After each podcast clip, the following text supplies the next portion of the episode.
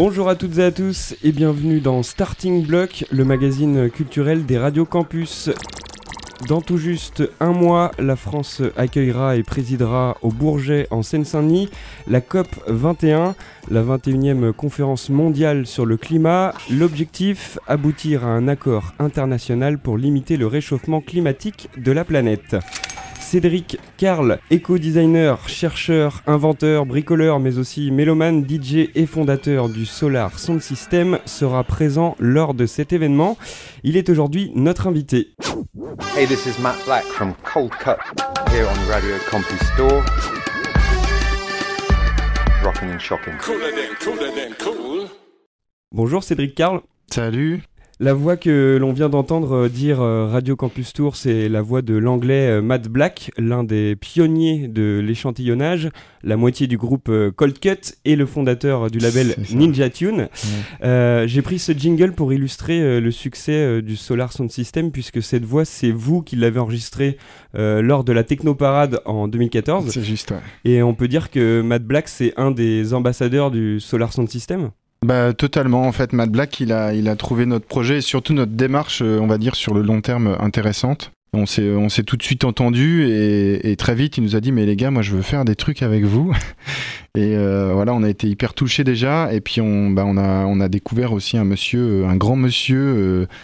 Euh, très très investi en fait dans, dans, dans, pas mal de projets, pas mal de causes on peut dire et, euh, euh, et, il nous a recontacté récemment aussi pour, euh, pour, pour venir avec nous à la COP 21 et pour, pour qu'on se revoie, pour qu'on refasse un live et que, que, qu'on continue d'avancer ensemble. Quoi. Donc c'est, c'est hyper chouette, on est hyper touchés en tout cas. Ouais. Alors, on rappelle pour nos auditeurs, le Sound System est né dans les ghettos de Kingston dans les années 50 en Jamaïque. Avec le Solar Sound System, le principe reste le même, mais l'alimentation, elle, elle n'est pas du tout la même. Ouais, bah c'est aussi simple que euh, d'utiliser les énergies en présence. C'est-à-dire que nous, on, a, on, vient d'une époque aussi où euh, voilà, ça faisait la fête sur les bords de Loire euh, en mode système autonome, etc. Et puis, bah, moi, en tant que designer formé à Orléans à l'époque, je suis assez vite parti en Suisse pour plein de, de, de raisons. Euh, et, là-bas, on a bah, bossé avec des, des, gens qui bossaient dans, dans, l'énergétique. Et assez vite, moi, je me suis dit, mais tiens, on pourrait concilier les deux, quoi. Faire des fêtes de manière autonome et utiliser des énergies renouvelables.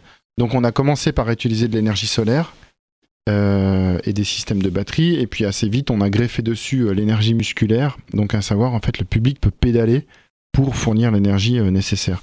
Et ça, c'est une, des grandes parties de notre système. C'est-à-dire que euh, le pédalage a un fort intérêt parce que parce que tu, tu, sens ce que tu es en train de fournir en énergie, tu comprends en fait euh, l'énergie nécessaire euh, pour faire fonctionner ces systèmes, et puis surtout tu as une vraie interaction, et nous ce qu'on aime bien c'est aussi avoir cette proximité en fait entre les gens qui organisent le DJ et les gens qui participent au truc, puis avec les années on a aussi un peu de réinventer tout ça, quoi, envie de réinventer la manière de faire la fête aussi la journée et puis euh, de peut-être avec moins de trucs psychotropiques et puis euh, plein voilà une, approche un peu plus euh, peaceful en fait de tout ça. Et c'est ce qui permet aussi à mon avis d'apporter la musique électronique dans des milieux où elle n'est pas forcément toujours écoutée ou en tout cas de la déconnecter de la nuit et de la drogue quoi tu vois pour l'amener en fait dans des lieux plutôt publics plutôt apaisés en fait on a on a derrière ça aussi une vision de, de, de société où euh, l'idée, c'est peut-être de, des fois de reconnecter des générations qui ont juste perdu euh, le signal, tu vois, et c'est dommage. C'est dommage. Alors, euh, ce projet Solar Sound System, il existe depuis plus de 15 ans, et comme le sound system jamaïcain, il a conquis plein d'endroits sur la planète. Tu peux nous en parler? Ouais, on a, on a hum, bah, le projet en fait déjà il fonctionne aussi à l'énergie sociale. Sans tous les potes, parce qu'au début moi j'ai fait ça un peu convaincu tout seul, les gens ils disaient mais qu'est-ce que tu fais et tout. Et dès qu'il y a des gens qui ont commencé à voir le truc, euh, des, des, potes DJ et tout, ils ont fait mais vas-y quoi, c'est quoi ce truc quoi et Quand est-ce qu'on rejoue, etc. Donc je serais pas là aujourd'hui à te parler s'il n'y avait pas eu plein de gens qui nous avaient euh, mis la gouache. On, a, on y a laissé des plumes dans ce projet. Quoi. On, a, on a investi beaucoup d'heures et beaucoup de moyens, et notamment euh, à travers des projets solidaires. C'est-à-dire que déjà, on ne gagne pas notre vie avec ça pour l'instant, mais en plus, voilà, on, on s'est investi dans des projets euh, à l'autre bout du monde avec des gens qui avaient des besoins, avec des gens qui des fois réclamaient euh, de, de, de, de, collaborer avec eux, etc. Et on en a construit plein un peu partout, quoi. Mais euh, l'idée, c'est d'avoir des, un développement international avec des partenaires bien identifiés pour qu'on partage tous les mêmes valeurs et qu'on avance dans la même direction, quoi.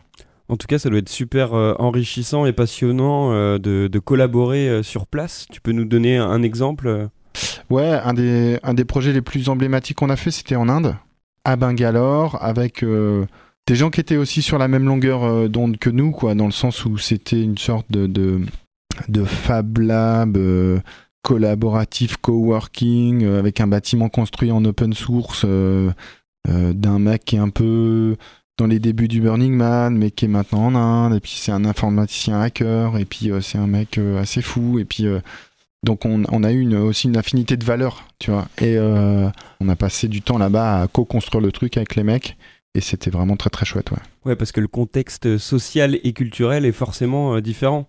Bah, euh, déjà, tu vois, les, les, pays avec lesquels on développe des trucs, c'est pas tellement la Suède et la Norvège ni le Danemark, euh, même si on a peut-être un projet à Berlin, mais c'est plutôt pas mal de pays du Sud où il y a beaucoup de soleil, où il y a une vraie tradition de rue aussi.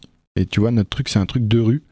Et donc, euh, ça colle vachement avec euh, plein de pays où, euh, où la rue redevient un, lieu social exemplaire, quoi. C'est-à-dire que je pense que dans nos contrées, on, est, on, est, on, est, on, est, on a été hyper déconnecté de la rue, on est en train de s'y reconnecter. Mais voilà, quand nous on fait des projets à l'étranger, on, on, voit que ça colle. C'est-à-dire que par exemple à Taïwan, petite anecdote, euh, quand on a commencé à faire notre truc, les gens étaient comme des fous parce que tous les dimanches ils font des karaokés dans les parcs. Ben voilà, en fait, c'est un truc qui parle vraiment à leur culture parce que c'est vraiment des praticiens des parcs et de la rue, quoi. Avant de parler des autres projets, puisque le Solar Sound System, c'est la partie visible de vos activités, si on augmentait les, les, moyens techniques, on pourrait imaginer un festival de musique alimenté euh, de la même façon, uniquement avec des dynamos et des panneaux solaires. Euh, techniquement, c'est possible. Tout est possible techniquement. Maintenant, euh, et c'est là que je raccroche avec d'autres projets qu'on fait et d'autres programmes de recherche, parce qu'on bosse avec beaucoup d'ingénieurs. Euh, quand tu étudies le truc de près, l'écologie, c'est pas si facile que ça.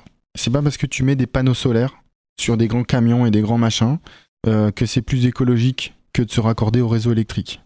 De toute façon, il faut savoir que dans un festival, 95% des impacts ils sont liés aux gens qui prennent la bagnole pour y arriver. Donc t'as beau mettre des panneaux solaires sur ton truc, tu vas éviter un demi pour cent de ton truc. Mais sauf que si tes panneaux solaires viennent d'Italie ou viennent d'Espagne ou viennent de je sais pas où euh, en camion, bah en fait t'es pas dans de l'économie d'énergie en fait, t'es dans du foutage de gueule.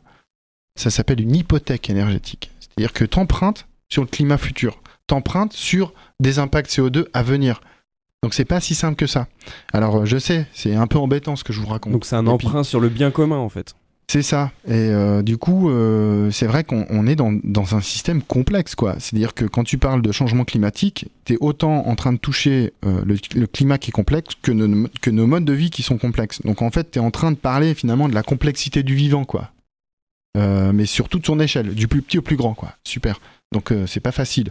Mais euh, il faut faire attention à ne pas se faire leurrer par ce qu'on appelle des, des miroirs aux alouettes énergétiques. Et ça, nous, on le dénonce. Parce que nous, on est des ingénieurs et que nous, on fait pas du greenwashing avec les trucs. Je pense que la question, elle est assez grave et assez sérieuse. Et la COP21 le démontre pas, parce que c'est des réunions de dirigeants.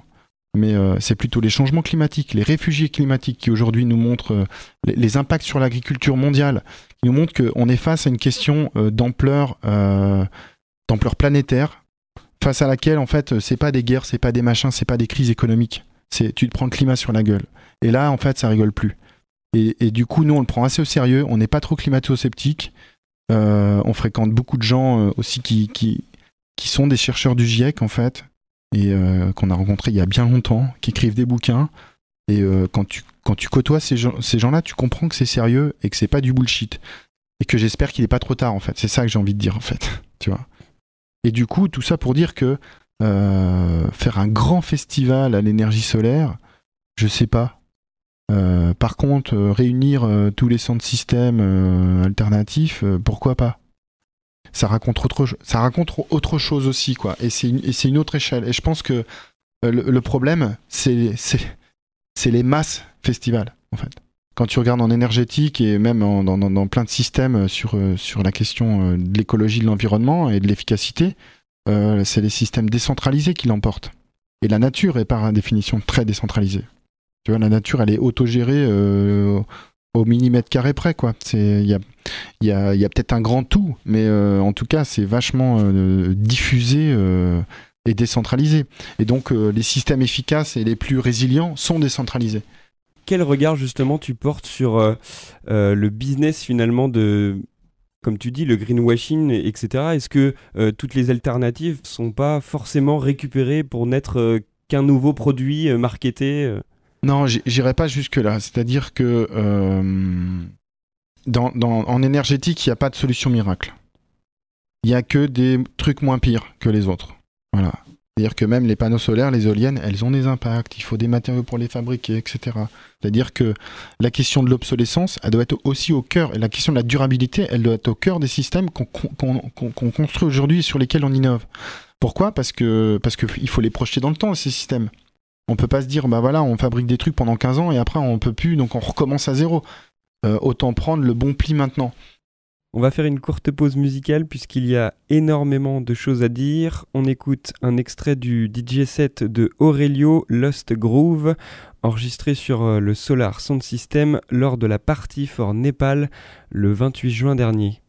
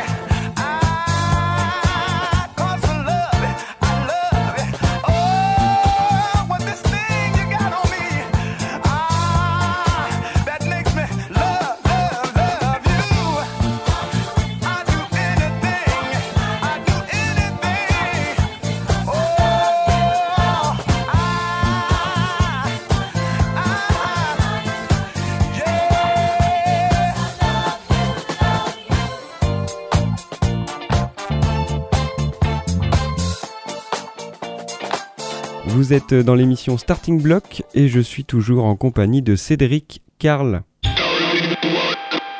Pour continuer, on va bien sûr euh, parler de la COP 21, la conférence mondiale sur le climat qui va se dérouler à Paris euh, dans tout juste un mois. Euh, d'abord, est-ce que tu peux nous expliquer ce que ça représente pour toi d'être présent sur cet événement?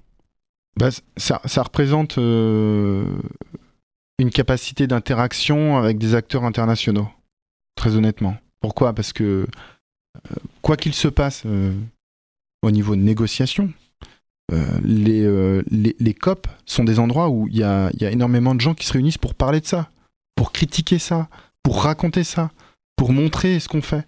Et moi, je suis positif dans ce sens-là. C'est des immenses occasions où il y a tout le monde qui se ramène au même endroit, au même moment, pour se raconter la même chose et se dire que ça va pas et que en fait les négociations n'avancent pas. Oui, mais en, attendant, on en parle et en attendant, on est tous en train de faire des trucs. Et puis au niveau des territoires, ça, ça pousse sur des territoires. C'est-à-dire que tu n'accueilles pas la COP en faisant juste rien du tout. Donc rien n'est parfait et tout est critiquable. Et on passe notre temps à critiquer de toute façon. Donc euh, voilà, on est un peu dans cette, dans cette dynamique-là. C'est jamais assez bien, c'est jamais assez parfait. Ok, soyons exigeants quand même, ça n'empêche pas. Mais euh, moi, je suis positif dans le sens où c'est des dynamiques euh, qui, qui, euh, bah, qui nous touchent. on, on, ressort pas d'une COP 21 sans impact positif sur son territoire, ça c'est pas vrai. Et comment on peut expliquer que les inventions technologiques ne sont pas toujours pensées et conçues pour le bien commun de l'homme et de son environnement? Bah, ça, ça dépend des intentions. ça dépend du bonhomme qui est derrière. Hein. Quelle que soit l'activité que tu fais, tu peux avoir euh, l'intention de, peut-être en tirer euh, un bénéfice, mais aussi de faire en sorte que tu partages ce truc-là, tu vois. Donc euh, j'en profite pour rebondir. On a un projet qui s'appelle paléo-énergétique.org qui propose de revisiter les inventions énergétiques du passé. D'une part, pour raisonner avec celles de maintenant, pour montrer qu'il y a des choses extraordinaires qui ont été faites. il y a des mecs qui ont imprimé des journaux à l'énergie solaire en 1880. Et c'était un enseignant de Tours qui a inventé ça. un mec qui s'appelle Mouchot. Les mecs, en fait, quand même, ils imprimaient des journaux solaires à l'époque. avec un système à concentration solaire. ils se disaient déjà à l'époque qu'ils n'allaient pas. Enfin, comment on va faire quand tu auras plus de charbon? Parce que les mecs avaient compris ça, tu vois. Et c'est des mecs qui ont rencontré Zola sur Paris, après Germinal. Et Zola, après avoir rencontré ces gars-là qui impriment les journaux à l'énergie solaire, il va écrire un bouquin qui s'appelle Travail, que je vous conseille d'aller voir. D'ailleurs, sur le site paléo-énergétique, euh, vous trouvez Travail euh, en 1902 et vous pouvez cliquer, vous pouvez aller voir, on a pris les extraits qui parlent d'énergie solaire.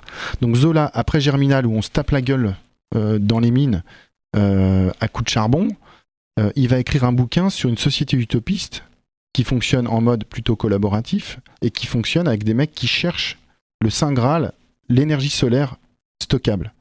Et les mecs, à la fin du livre, le trouvent.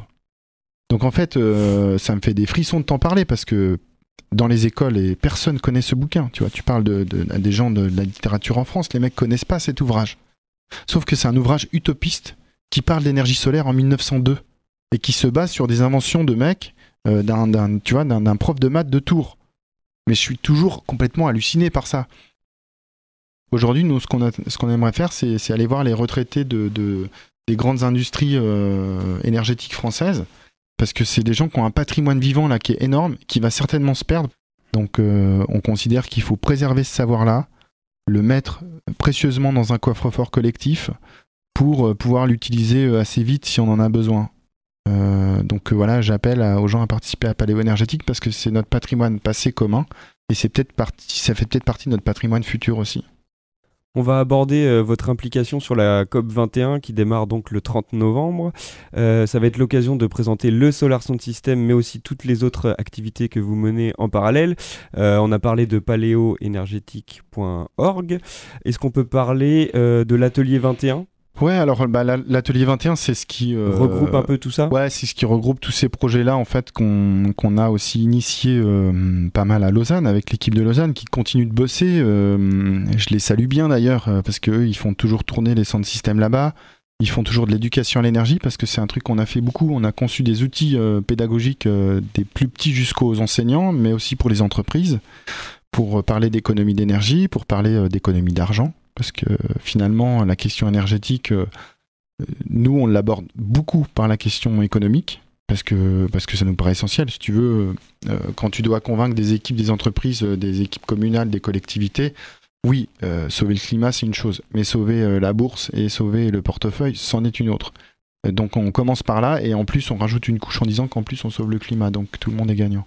Mais oui, donc tous ces projets, ils sont, ils sont portés par l'atelier 21, et euh, et, on en développe l'autre. Le, principe, c'est de trouver des, des façons de faire du, ce qu'on appelle du design d'utilité publique, en fait. Donc, c'est de donner euh, une, nouvelle casquette au designer. C'est-à-dire que le designer est pas là, forcément. On bosse aussi pour des entreprises. On réfléchit à des trucs avec des entreprises. Mais euh, on les choisit déjà. Euh, et, surtout, on bosse beaucoup avec les collectivités. Je pense que le design, en fait, euh, le design, c'est aussi euh, animer des équipes, c'est avoir une vision, c'est bien sûr prendre le crayon de temps en temps et bosser avec un, ingénieur pour résoudre des problèmes techniques. Mais c'est pas seulement ça. Le design, c'est aussi une vision de société, de mode de vie. C'est un travail sur les modes de vie. Et nous, on se positionne en tant que designer d'utilité publique. Est-ce qu'on peut parler du programme de recherche Smart Grids? Et ce que veut dire smart grids Eh ben, euh, smart grid, la traduction littérale, c'est euh, réseau intelligent. C'est, si tu veux, la puissance numérique aujourd'hui qu'on a tous et qu'on utilise tous. Euh, ça marche avec Waze et ça marche avec des trucs comme ça, mais ça marche aussi pour faire circuler des informations sur d'autres flux, sur les flux d'eau, sur les flux de gaz, sur les flux d'électricité. Et, et tous ces flux-là, aujourd'hui, bah, ils, sont, ils sont régis par ce qu'on appelle les smart grids de, de, demain. Quoi. Donc tout ça, c'est en train de se construire. Euh, et, on réfléchit, nous, voilà, avec la, Cité du Design de Saint-Étienne, sur ces questions euh, d'énergie et de réseau électrique de demain, euh, pas mal du point de vue utilisateur.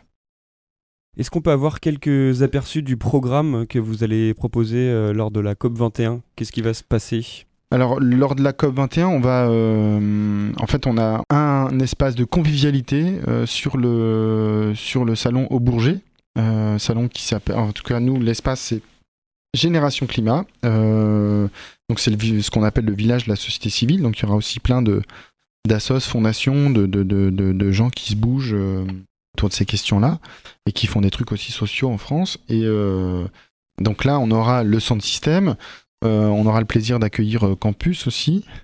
Et, et, on va accueillir Matt Black qui vient nous présenter son Ninja Jam, en fait, qui est le, le, beatmaker en fait l'application pour les beatmakers en fait qu'ils ont qu'ils ont qu'ils créé donc il fera aussi un live. On va accueillir aussi euh, un, artiste Ben aka DJ Code en fait qui euh, qui lui vient de créer un nouvel instrument. Une sorte de scratch guitare comme ça. Complètement hallucinante euh, lui, c'est aussi un mec super et euh, du coup, on l'accueille pour euh, venir présenter son instrument. On a aussi nos DJ résidents qui vont venir nous, nous supporter et tout un panel d'artistes qui va se produire aussi tous les jours sur, ce, sur cet espace de convivialité. On va présenter aussi à côté de ça en fait une, une, action pédagogique en fait sur la, sur la question de l'énergie grise. l'énergie grise, c'est l'énergie nécessaire à fabriquer euh, ce stylo bic qu'on a devant nous, par exemple, ou de fabriquer euh, finalement l'eau qu'il y a dans ce verre, parce que l'eau, elle a été pompée, elle est stockée, et puis après il y a des pompes qui l'amènent dans notre verre, etc. Et en fait, quand on, fait le calcul, hein, ça, rapproche les éco-bilans, si tu veux, où tu regardes tout ce qui a été fabriqué pendant toute la chaîne de montage et de fabrication d'un objet. Ça s'appelle l'énergie grise. Et, si tu veux, la moitié de la consommation par année d'un Européen, c'est de l'énergie grise. Donc ça me paraît difficile de parler d'énergie et de changement climatique si on ne parle pas d'énergie grise. Seulement, il y a aussi très peu de gens qui connaissent ça, qui en ont entendu parler, qui comprennent ce que c'est. Donc on aura, si tu veux, une, installation un peu pédagogique où on va faire faire des jus de fruits aux gens. Alors des jus de fruits, euh, on va utiliser bien sûr euh, orange, qui vient de loin, mais aussi de la carotte qui vient d'ici et de la betterave. On va, on va faire un jus avec tout ça et on va aussi demander aux gens de, d'essayer de, calculer, de, d'essayer de, de, comprendre ce que c'est l'énergie grise. Donc de voir aussi euh, est-ce que la carotte qui vient d'ici ou la carotte qui a fait 500, 600 km, voire 5000, est-ce que c'est le même impact? Et en fait, on va calculer ça. On va calculer l'énergie nécessaire aussi avec les gens pour pédaler, si tu veux, pour euh, presser tout ça et se faire un jus. Et puis, on va aussi calculer avec eux euh, l'énergie qui reste en fait dans le gobelet à la fin que tu mets dans ton corps pour te nourrir. Et on verra effectivement qu'il y a, beaucoup d'énergie au début et qu'à la fin, il reste pas grand-chose. Mais euh, ça permet de se rendre compte des, ordres de grandeur, en fait. C'est ça qu'on essaye de montrer avec cette installation. Allez, on va écouter maintenant un extrait du DJ set de JK.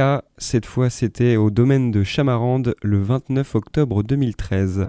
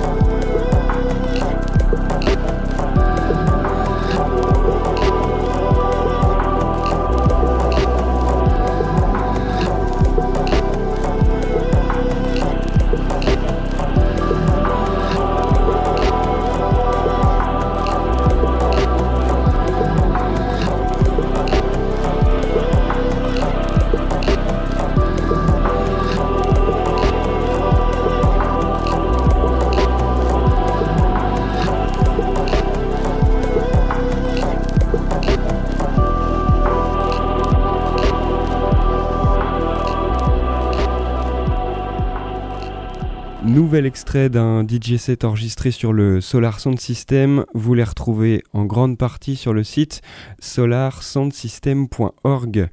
Avec nous dans cette émission Starting Block, son fondateur. Cédric euh, Karl, tu es né à Loudun, dans le département euh, de la Vienne. Euh, c'est l'un de tes grands-pères électriciens, chauffagistes, plombiers qui t'a donné ce rapport aux objets? Effectivement, je salue bien mon grand-père Marcel, quoi, qui hypersensible sur, euh, sur toutes ces questions aussi d'obsolescence parce que euh, si tu veux, en tant que euh, électricien, plombier, chauffagiste, comme ça, quand tu es dans des zones assez, rurales, en fait, tu, répares aussi tout, de tout le monde. Tu répares la télé, les postes TV, les radios, les machines à laver, tout. En fait, tu répares tout.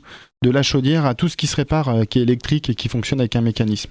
Du coup, il, j'ai été assez vite sensibilisé par lui à ce qu'on appelle l'obsolescence programmée savoir la capacité euh, à réparer les produits en fait quoi. Plutôt qu'à jeter quoi. C'est ça, c'est une grande thématique et ça m'a suivi toute ma vie aussi dans ma formation de designer. Déjà à l'époque, je, je militais euh, dans les sections pour dire non mais le design peut être autrement et on peut faire des choses recyclables, etc. C'était pas euh, c'était pas gagné à l'époque, mais voilà, c'est un truc qui m'a jamais lâché en fait.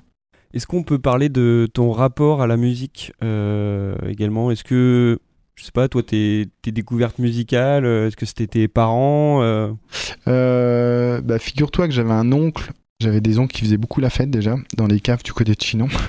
Ils organisaient des fêtes avec des DJ à l'époque et tout. Et moi, j'ai souvent été fasciné par ça. J'aimais beaucoup danser déjà depuis que j'étais tout petit. Et j'ai un, j'avais un autre tonton, alors cette fois-ci du côté de mon papa, en fait, qui vendait des disques vinyles sur le boulevard Horteloup, en fait, il y a bien longtemps déjà. Et du coup, euh, mon papa avait tous les vinyles de l'époque, euh, de Bob Marley à Kraftwerk en passant par euh, Georges Brassens. Des vinyles que j'ai que j'ai du coup écoutés et j'ai hérité de ces vinyles assez vite. Et moi, je suis resté assez fidèle au, au vinyle, c'est-à-dire que bien sûr, on joue avec des artistes qui viennent avec leur ordi, etc., en mode numérique et tout, mais nous, ce qu'on aime bien, c'est aussi des mecs qui viennent avec des, des bonnes vieilles galettes, comme les gens de Crossover au passage que je salue. Est-ce que tu penses que pour les futures technologies, on peut s'inspirer euh, de ce que la nature euh, et l'environnement euh, créent Est-ce qu'elle peut nous enseigner des choses pour... carrément, carrément. Moi, j'ai toujours été fasciné. j'ai d'ailleurs pas mal dessiné de, souvent en m'inspirant de la nature. On a un gars par chez nous aussi qui est assez connu, qui s'appelle Léonard de Vinci. Léonard de Vinci, d'ailleurs, au passage, on, on, va le mettre aussi dans Paléo énergétique parce qu'il a soudé du cuivre à l'énergie solaire à l'époque. Moi, j'ai retrouvé dans, un de ses codex, j'ai cherché ça euh, cet, été dans mes, temps de loisirs. Je suis allé explorer un des codex qui a été numérisé par les Anglais. Et en fait, il y, a des, schémas de concentration solaire. Et donc, pour accrocher, euh, ben, si tu veux, le bonhomme, bien sûr, il a fait aussi, euh, des trucs qui étaient pas cool, Léonard de Vinci. Il n'a pas fait que des trucs sympas. Hein. Il a fait pas mal d'armes de guerre, etc. Mais bon, c'était un, grand savant qui a euh, aussi euh, bah, pas mal euh, observé la nature pour y reproduire et en déduire des mécanismes. Et lui, le biomimétisme, il est au cœur de son, de son approche. Pour finir, est-ce que tu es plutôt optimiste ou pessimiste pour l'avenir de la planète? Bon, un truc qu'on entend un peu partout, c'est mais la planète va s'en sortir toute seule. ouais, bon, ouais, oui, ça c'est vrai. Euh, nous, on va s'en sortir euh, grâce à nous. Faut plutôt qu'on compte sur nous-mêmes. Euh, donc, je dirais, faut se bouger et se relever les manches. Mais moi, je suis plutôt positif parce que je suis motivé et puis que, et puis que autour de moi, je suis entouré par plein de gens de motivés et qu'on la pêche et qui sont optimistes et tout. Parce que les pessimistes, en fait, d'être pessimiste, en fait, ça te, ça te bloque. Tu, fais rien quand t'es pessimiste. Ouais, mais t'as vu, non, non, non, non, non. En fait, il y a beaucoup de gens aussi qui se cachent derrière ça. Parce que c'est facile de se cacher derrière du pessimisme, parce que comme ça, tu fais rien derrière.